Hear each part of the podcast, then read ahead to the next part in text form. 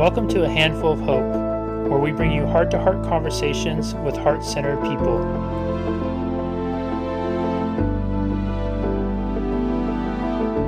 Hello, everybody, and welcome back to another edition of A Handful of Hope. I'm so happy and grateful to have Bary Fleet with us here today, who, in addition to being a pastor, has spent more than 30 years teaching leadership and psychology at Emory University, Bryant University, and Johnson and Wales University. He's the founder and director of the Institute for Inner Magnificence and is also on the faculty at the Holmes Institute for Consciousness Studies. He's been the program director of a nonprofit counseling center as well as having his own private consulting and coaching pra- practice. He's a TEDx speaker and Canfield certified success coach. Bary, welcome and thank you so very much for being here. Jesse, thanks for having me. This is great. Oh, this is really great. And I, I'm excited to evolve this conversation because we spoke once on the phone, but I, I have to tell you, Bary, and I think I may have mentioned this in email. I watched your TED talk and I absolutely loved it. And I loved it because I think there's such a noticeable difference in presenters when they are presenting on theory versus they are presenting on life experience. Mm-hmm. And the ones who have who who seamlessly blend that, and I think what you're and I don't want to spoil it for everyone because I want everybody to watch it. But it was it was so unbelievably obvious that so much of what you were presenting was from life experience that it you really exuded that message from stage you know i think a lot of times people uh, are, it becomes a resuscitation versus a reliving of experience and when you're getting to watch a presenter relive an experience it's it's so incredibly inspiring so i am really grateful to have you here today and evolve that conversation. Well, thank you. Um, and interestingly, your TED Talk is the same way. Oh, thank you. It, it, it really is obvious that it's it's not an academic exercise you're going through. Um, it really was a, a life shaping experience, and and it was so touching and heartwarming. And I thank you for the level of vulnerability that you shared in your TED Talk. Yeah, absolutely, Bary. I appreciate you taking the time to watch it. And I think you share so vulnerably about a topic that is so unbelievably important in self esteem. And I think that many, many people struggle with that for a large part of their life. And they don't ever deal with it, thus settling for maybe you know leaving some in the tank if you will mm-hmm. throughout life. And they never deal with it because maybe they were told they were supposed to grow out of it or they've just accepted that's who they are and that's how it's always going to be. And you are such an incredible example of that the past does not have to really define your future nor does it have to be your present. I'm hoping you could just kind of explore explain to us a little bit your journey with self-esteem and what brought you here today yeah, I was uh, I was always small, physically small. Um, I started school. I desperately wanted to start school. My birthday's in November, and I wanted to start school when I was five. And the rule said, you know, you're supposed to be six by the first of September. I wasn't six until November, but they did all the the testing, and it was de- determined that I was uh, intellectually ready for school. And I loved school, and I was a kid that um, I was offended when the teacher didn't assign homework because I knew that that's how you learn. and so if the teacher didn't assign homework, I'd go home and sit in front of my little chalkboard and I'd make up homework for myself because I was just so passionate about about learning. And then in the second grade, uh, short story is that the school caught fire, and I was close enough that I could I could feel the heat um, was a small town, all volunteer fire uh, fighters. Um, I knew my dad was was there and other men from the town, and I was watch watching. It was a two-frame wooden building. It was the same schoolhouse that my mother had gone to. And I'm standing there watching this fire, and I'm realizing that that one little fire truck is no match for the this huge fire. Mm. And I didn't realize it at the time, but the some big kids came up to me. Now that translates into third and fourth graders. And they said, Bary, why are you crying? And and from the depths of my heart, I said, We're not going to have school tomorrow. Wow. My world was literally going up in smoke. And they laughed. And they went off chanting, No more school, no more school, maybe never school, the school's burned down. And I realized with years of therapy later that I made a decision that day as a little six year old boy don't ever tell anybody what you're really feeling because if you do, they'll laugh at you. Hmm. Now, fast forward now, I'm, I'm now in the fifth grade in a different school district. There's a big school assembly on music appreciation for all the, the entire middle school was there. And I walk in and I see the stage just filled with all the instruments of the orchestra. And I love music and I, I'm so excited to hear this presentation. And at one point, the guy that was making the presentation asked if anybody knew the difference between a fiddle and a violin. You know the difference? I think the no, I, I was going to say the number of strings. That was going to be a guess. um, so um, I raised my hand. I, in retrospect, I knew that in this assembly it was a rhetorical question. But the but the guy saw me up on the bleachers and he asked me to stand up and very proudly I explained and I'm I'm thinking a bass fiddle and a violin and and so I, with great detail, do a, a contrast and comparison of a violin and a bass fiddle. And very proudly, I sat down, and just as my little butt hit the bleachers, the entire assembly burst out into laughter because the answer that the guy was looking for was a fiddle and a violin is we we have a name for it depending on what kind of music. And if it's country and western music, we call it a fiddle. And if it's classical music, we call it a violin, but the instrument's the same. And and now the entire assembly has laughed at my answer. And I made a second decision as a fifth grader, don't ever tell anybody what you really think. Mm. Because if you do, they'll laugh at you. So here I, I go through most of my life not wanting anybody to know how I'm really feeling, not wanting anybody to know what I really think, because that's the only way I knew to protect this vulnerable part of me. Um, and so, you know, I, I kind of go through life with having made the decision, there, there's something inherently wrong with me. People laugh at my feelings, they laugh at my thoughts, so just cover it up and and get through and that's that's pretty much how I how I spent my life. Um, mm. So on the outside, uh, other people would look and say that I was fairly successful. Um, I mean, not wealthy or anything like that, but I had a had a good life and made a contribution. But but inside, I knew there was something missing. And um, and one day I'm scrolling through Facebook, uh, one of my addictions, and saw an ad for a sprint triathlon. And at that point, I didn't even know there was such a thing. All I knew about was the Hawaii Ironman. And I'd always had such admiration for those folks. Um, and the other, the other piece to kind of throw in here as part of the backstory being small, I really loved sports, but I wasn't any good at anything. Hmm. So at recess, when they would choose up sides at recess, not only was I the last one chosen, they would fight over who had to take me. Um, and there would be negotiations like, okay, if we take Fleet, then you have to give us so and so to compensate for the liability that we just took on. Yeah. Um, I love sports, but just wasn't any good. Uh, matter of fact, in Little League, um, I thought I was drafted. Um, turned out, I found out later that actually I didn't make the cut for Little League. They had a minor league for all the kids that weren't good enough to be in Little League.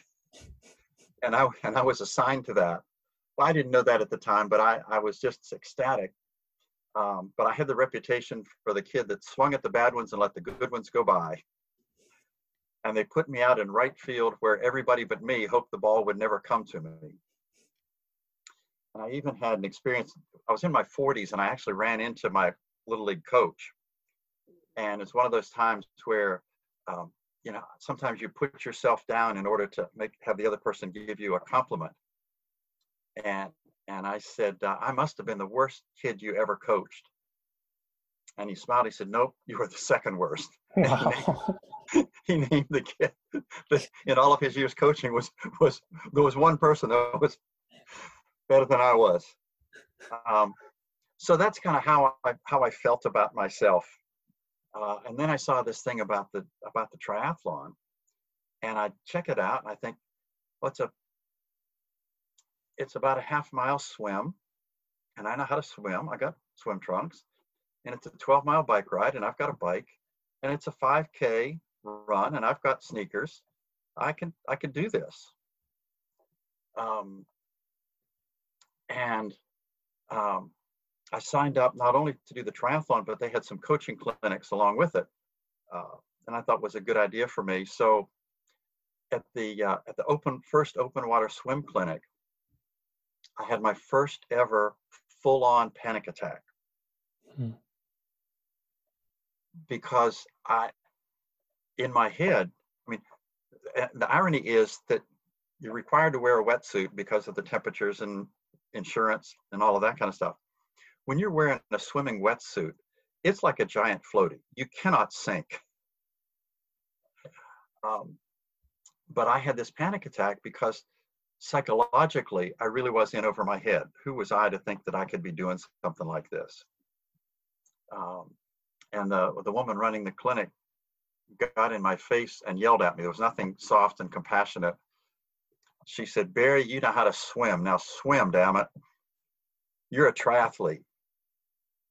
And when she said those words, it's like that is a an identifier that I never associated with myself. And I thought, there aren't many people, I don't know that I've ever even met a triathlete before. And here I am being considered one of them.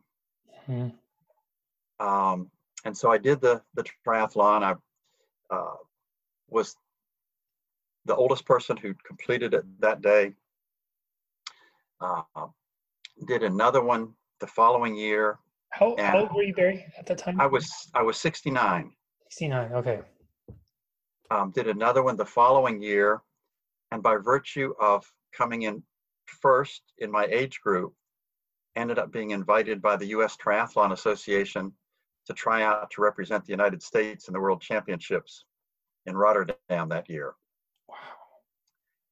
Um, and I, I kind of say to people, you don't have to get faster, you just have to get older. um, but in the meantime, I had uh, been watching Spartan events on television, channel surfing, and I knew that the the woman that ran the cardio kickboxing gym that my wife and I go to had done a lot of Spartan events. And so one day I sat down with her. Now she's literally half my age.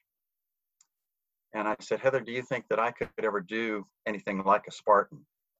And her eyes lit up and she said, Not only can you, you're going to, and here's the plan. And she laid it out. She said, In April, you're going to do the Beast. In uh, August, you're going to do the Super. And in you're going to celebrate your 70th birthday at Fenway Park doing the sprint and complete the trifecta. And when I heard her say this, my stomach just tied up in knots because I wasn't actually thinking about doing it. This is just a hypothetical question. Yeah. You think I could? And then I would just rest on, well, somebody thinks that I could someday. Yeah. Um, but um, she said, she said, seriously, I'm going to train you. You trust me, and you're going to do this.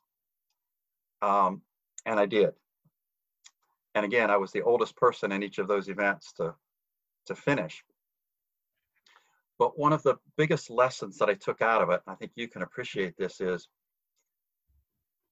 the potential that we have in us. It's there. But a lot of us don't know it's there. Hmm.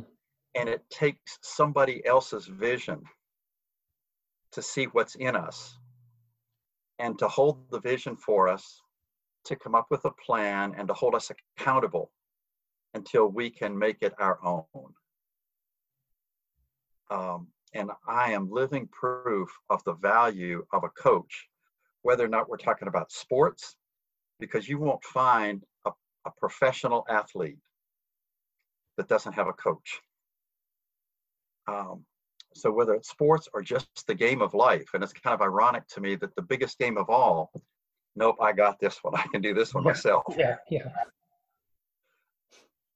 Um, so because because of my experience with that, and, and when I when I finished the beast, the, the first leg of the of the Spartan, it was um, a little over 16 miles of terrain.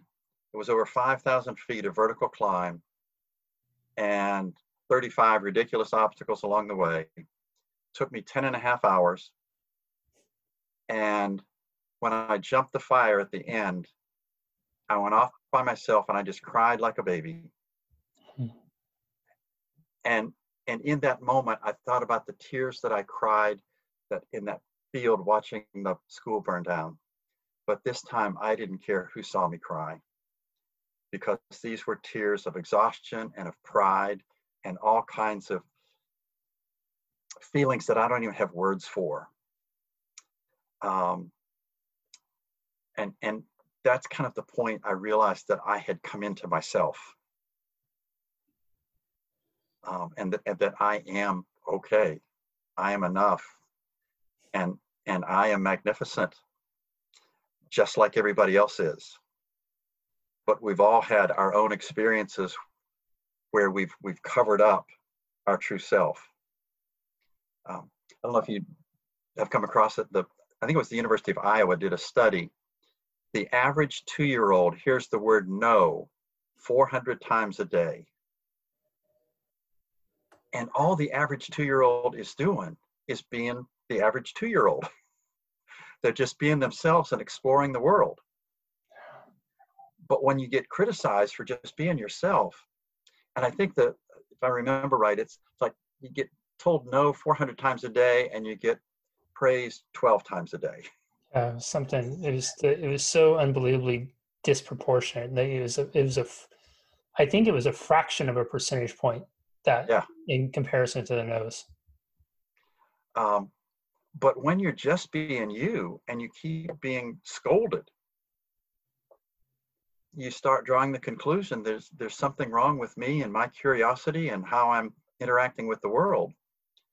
And so we start shaping ourselves to fit the expectations of the people around us instead of just letting ourselves be who we are. And we shape ourselves in comparison to others instead of in our own magnificent uniqueness. Bary, there's that is such an incredibly in, inspiring story story on so many levels. I had goosebumps as I imagined that second grader, and what are we in second grade, seven, eight years old, imagining that second grader sitting there crying because the thing that he loved and the thing that he was good at, he thought he was going to lose. And then to only be told that it was foolish for him to cry. To then the 69 year old man being told that he is a triathlete, that he is, and not only is he is he a triathlete, but instead of it being a, a like past sport experiences where he was bartered over for the wrong reasons what the liability is liability losses the other team is going to have to incur by taking you on that you are actually being celebrated as a triathlete for being out there. Now, i often talk with parents and parents will have all sorts of things to stress out about with their kids understandably so. And they wonder you know many most parents i think genuinely do want to do the best by their children and one of the questions I get consistently from parents is, "What is the best thing I can do for my kids?" And I always tell them, "Believe in them." Yeah. You know, yeah. believe in them because it. What's remarkable to me with this is there's this thread of people not believing in you, and then the ones who do, and how that really. It was like you were saying, you, you, you it was inside of you all along. Right. right?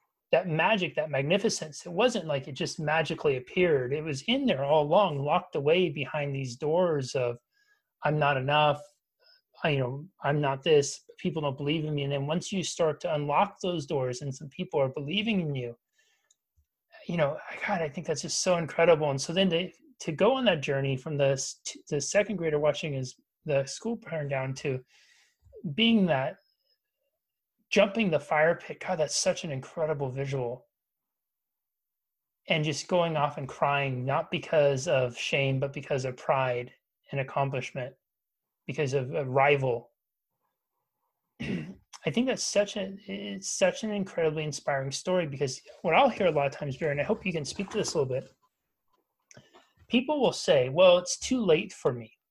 And i think people have been saying this a lot right now because given the current state of the you know, the time of this recording it's july 20th 2020 so we're in the still in the midst of the corona covid-19 pandemic here in the usa where i live in southern california we actually just re-locked down and kind of reset back to where we were in march during the initial time. So there's a lot of people right now who are facing head on that uncertainty of the future especially when it comes in terms of their career they've been doing something that they always were familiar with for so long and that industry may be drying up or they may be having to close their business. And so part of that fear is not only the that loss of that but it's also the the struggle with the identity. You know this is who i've always been. I it's too late for me to start a new career. It's too late for me to pursue something new. It's too late for me to learn something new. And i think that your story is such an amazing testament to the fact that it's not too late and in fact i would even say that it sounds like that when you start to step into that and unlocking that magnificence is where you start to thrive in ways you never had before. So I'm hoping that you might take a minute or two, Bary, to speak directly to those people who are listening and watching right now and who are listening and watching from a place of, my gosh, I'm inspired and I wish I could be like Bary. And life has been really hard right now, and I feel like it's it's it's too late for me. I don't know what I'm going to do. I don't know how I'm going to move forward. What if you can say anything to them, which you can right now? What would you like to What would you like to share? so one of the things that I kind of figured out through all of this is you don't have to do big things to feel good about yourself. And and my book is uh, tell my story, but I also there's 101 essays. It's called 101 Invitations to a Life of Passion and Joy. And I know that there there are little things that you can do every day. And if and and if I, my tagline is if you accept my invitation for today, when you go to bed tonight, you're going to be able to say, I feel good about being me. And that's a promise. I love that. Um, but it reminds me of, of one of the uh, stories in there. A friend of mine started working for this company. It was the first job she had out of high school. And over the next 15 years or so, the company grew and grew and grew, partly because of what she contributed. It was a very small, uh, I think there were two guys and, and my friend and, and they grew into this big company. And the company eventually was bought out after she had been there for 15 years. And the new company decided that she was expendable and they let her go. And I remember when she was telling me about that, she said, Bary, I had kind of, I'd been there so long, I just figured that's where I was going to be for the rest of my life. And it was shocking and kind of insulting that they let me go uh, because I'm part of what made that asset so valuable they wanted to buy it. And she said, But I figured out I've just been given a wonderful opportunity to explore possibilities. And they're possibilities that I would have never had the courage to explore if somebody hadn't done something to me. And so rather than feeling victimized, which she did at first, uh, she was very honest about the feelings of victimization that, that she experienced. But she was able to take that next step and say, okay, this is what has happened. What's the opportunity that's in this for me? And and she started exploring and and realized that her life didn't have to be shaped by a decision she made when she graduated from high school. Hmm. Um, and she started exploring, and it, it, it took between six and nine months for her to kind of find something that fit. But she's happier now than she has ever been. And if you'd talked to her when that happened, her world her world was ended. But actually what happened was that ending gave birth to new possibilities for her. And that's what I would say to, to anybody that, yeah, a lot of stuff has ended. Um, and it ended because of external circumstances, things that we had no control over, decisions that other people made, and, and we feel victimized. And rightly so. But we can either stay stuck in that victim mode or we can say, okay, that's the end of that chapter. What's the next chapter going to be that I want to write? And and there are truly there are endless possibilities. What happens to us is we get stuck with what we what we can't what we think we can't do. Um, and, and again, I think that's where a good coach, somebody like you, um, somebody like me, can help people say, let's look at possibilities. Because in the midst of this pandemic that we're in right now, there are lots of possibilities that didn't exist before this.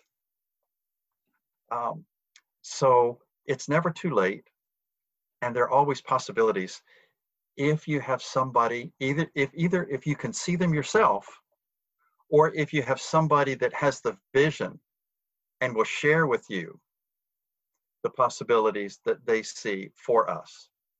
Just like Heather saw the possibility for me to become a Spartan trifecta athlete. Not anything I would have ever seen or dreamed for myself. Um, so we live in a world of possibilities, and that's what I would, would want people to know.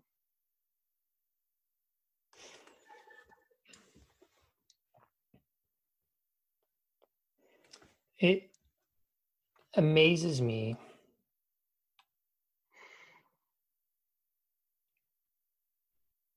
what we can gain from a shift in perspective. Yeah. And how what we once thought of a dead end was really just the start of a new beginning.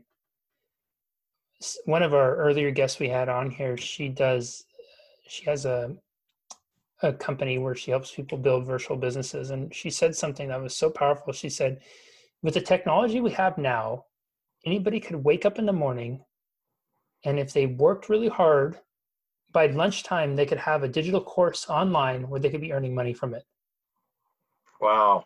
And I thought, God, that's so empowering. And I was so then we were talking about, you know, the idea of like, well, what does that look like? And it's it's it's our life experience. Each of us has something that we're uniquely good at but we just don't realize necessarily maybe that that that spills over into our magnificence because we've been playing life in the way that we always thought we were supposed to kind of like your friend that she had just accepted that that was where she was always going to be and we we i feel like so many of us we go through lives asking making statements instead of asking questions yeah the power of questions yeah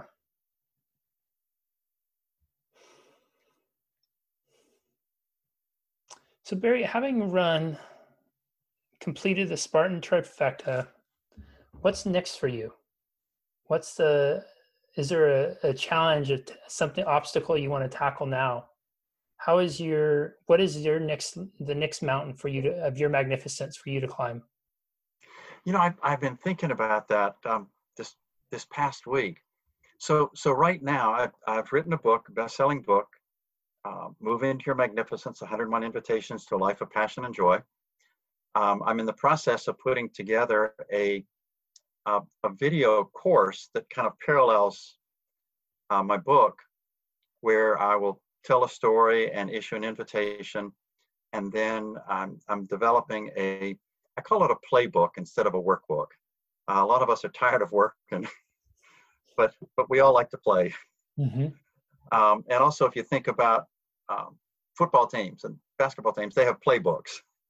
Uh, given situations, this is the play to run to be successful. So I'm I'm developing a, a playbook to go with this video course that I'm developing. Um, so that's that's kind of the big mountain that I'm on right now. Um, I I continue to enjoy the um, the obstacle course racing, running. Um, that's kind of been shut down like a lot of other things have. Uh, there was a big one that was I was supposed to be in this past Saturday. Um, so I'm looking forward to to when when we're able to do those kinds of physical things outdoors again, um, because I, I continue to enjoy the just pushing my body physically, um, and and I enjoy the camaraderie of that. Uh, I remember writing uh, again in in my book. I wrote a piece about how much I hate running. Um, but then every Tuesday night, a group from our gym would go on a trail run together, and I couldn't wait to do the trail run. And I thought, wait, what's? Hmm. I hate running, but I can't wait to go run. And I realized it's the camaraderie. It's when you're doing something with a group of like-minded people, um, and and doing something with a group of people who are possibility thinkers.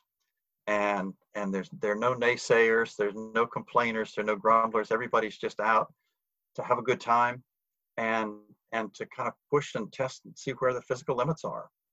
And i just so love being in that kind of company. Um, so i don't know what it is but i know the ingredients that i'm looking for how about for you? What's what's your next mountain?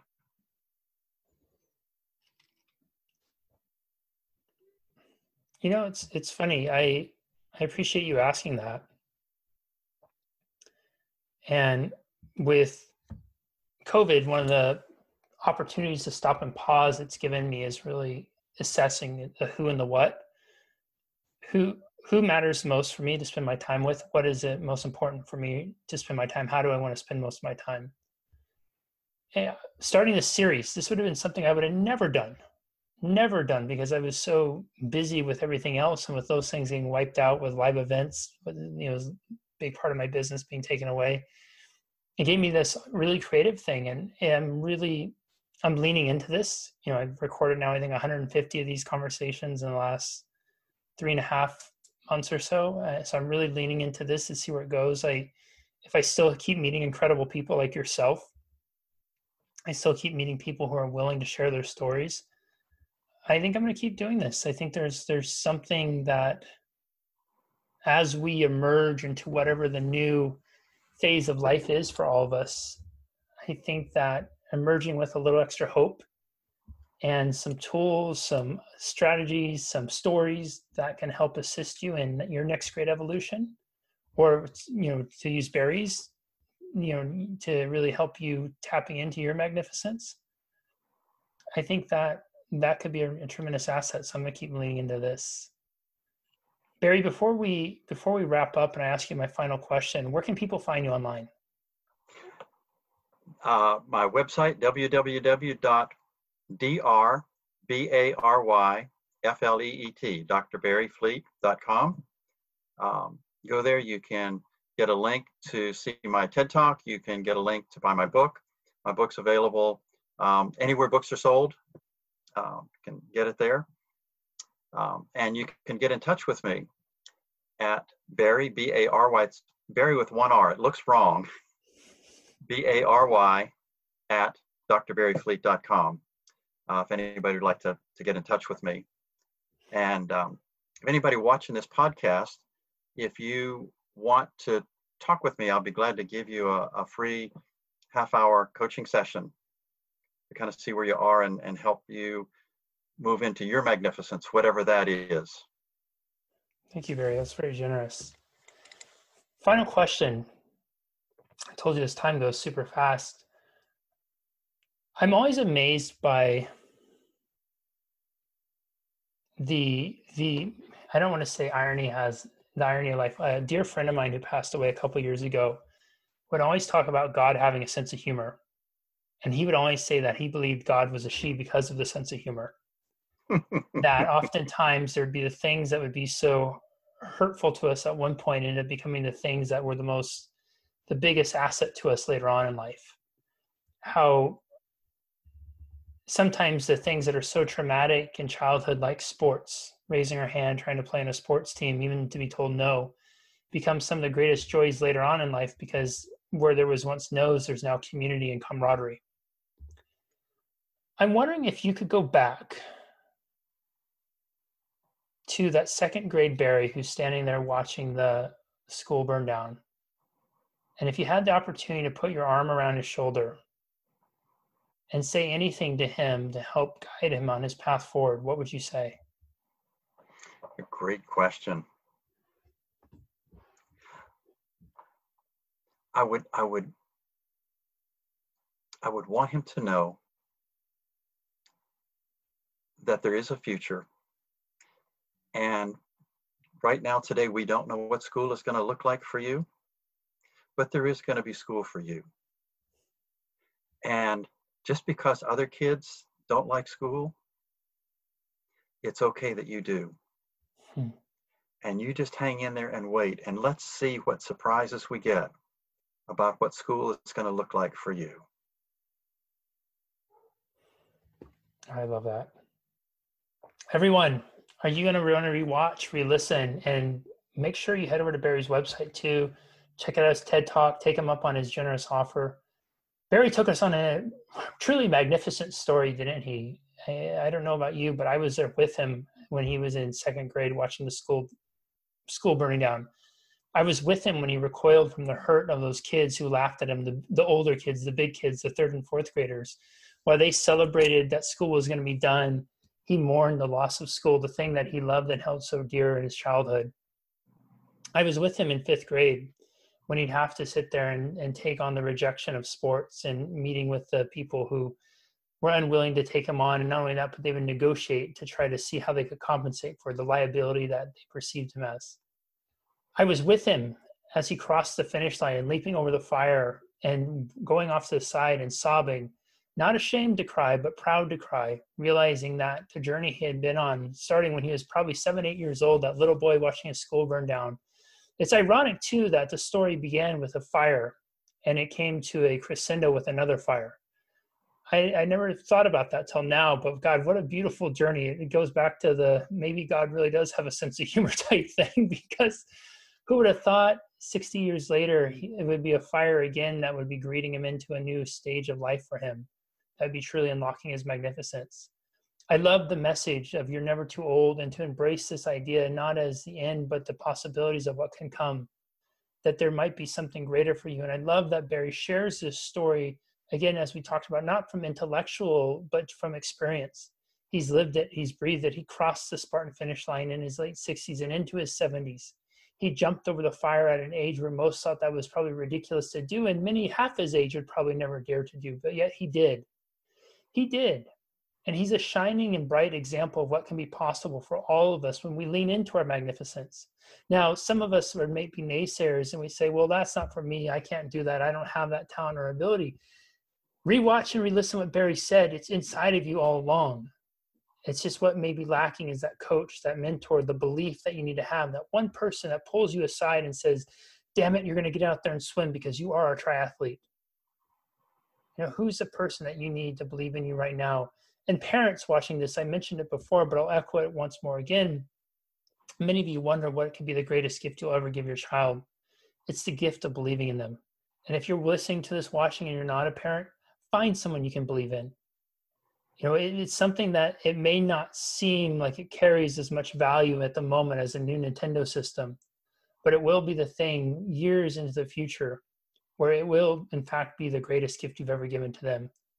And Bary, this has been such a tremendous gift that you've given to all of us today. I thank you so much for your journey, the journey you shared with us today, and just for sharing with us not only your magnificence, but what can be possible for all of us. Thank you.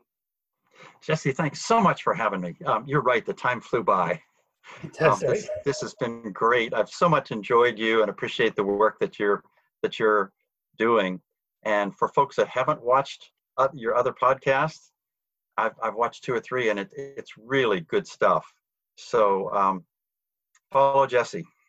Thanks, Bary. We'll see you next time, everyone, on another edition of A Handful of Hope. Bye bye.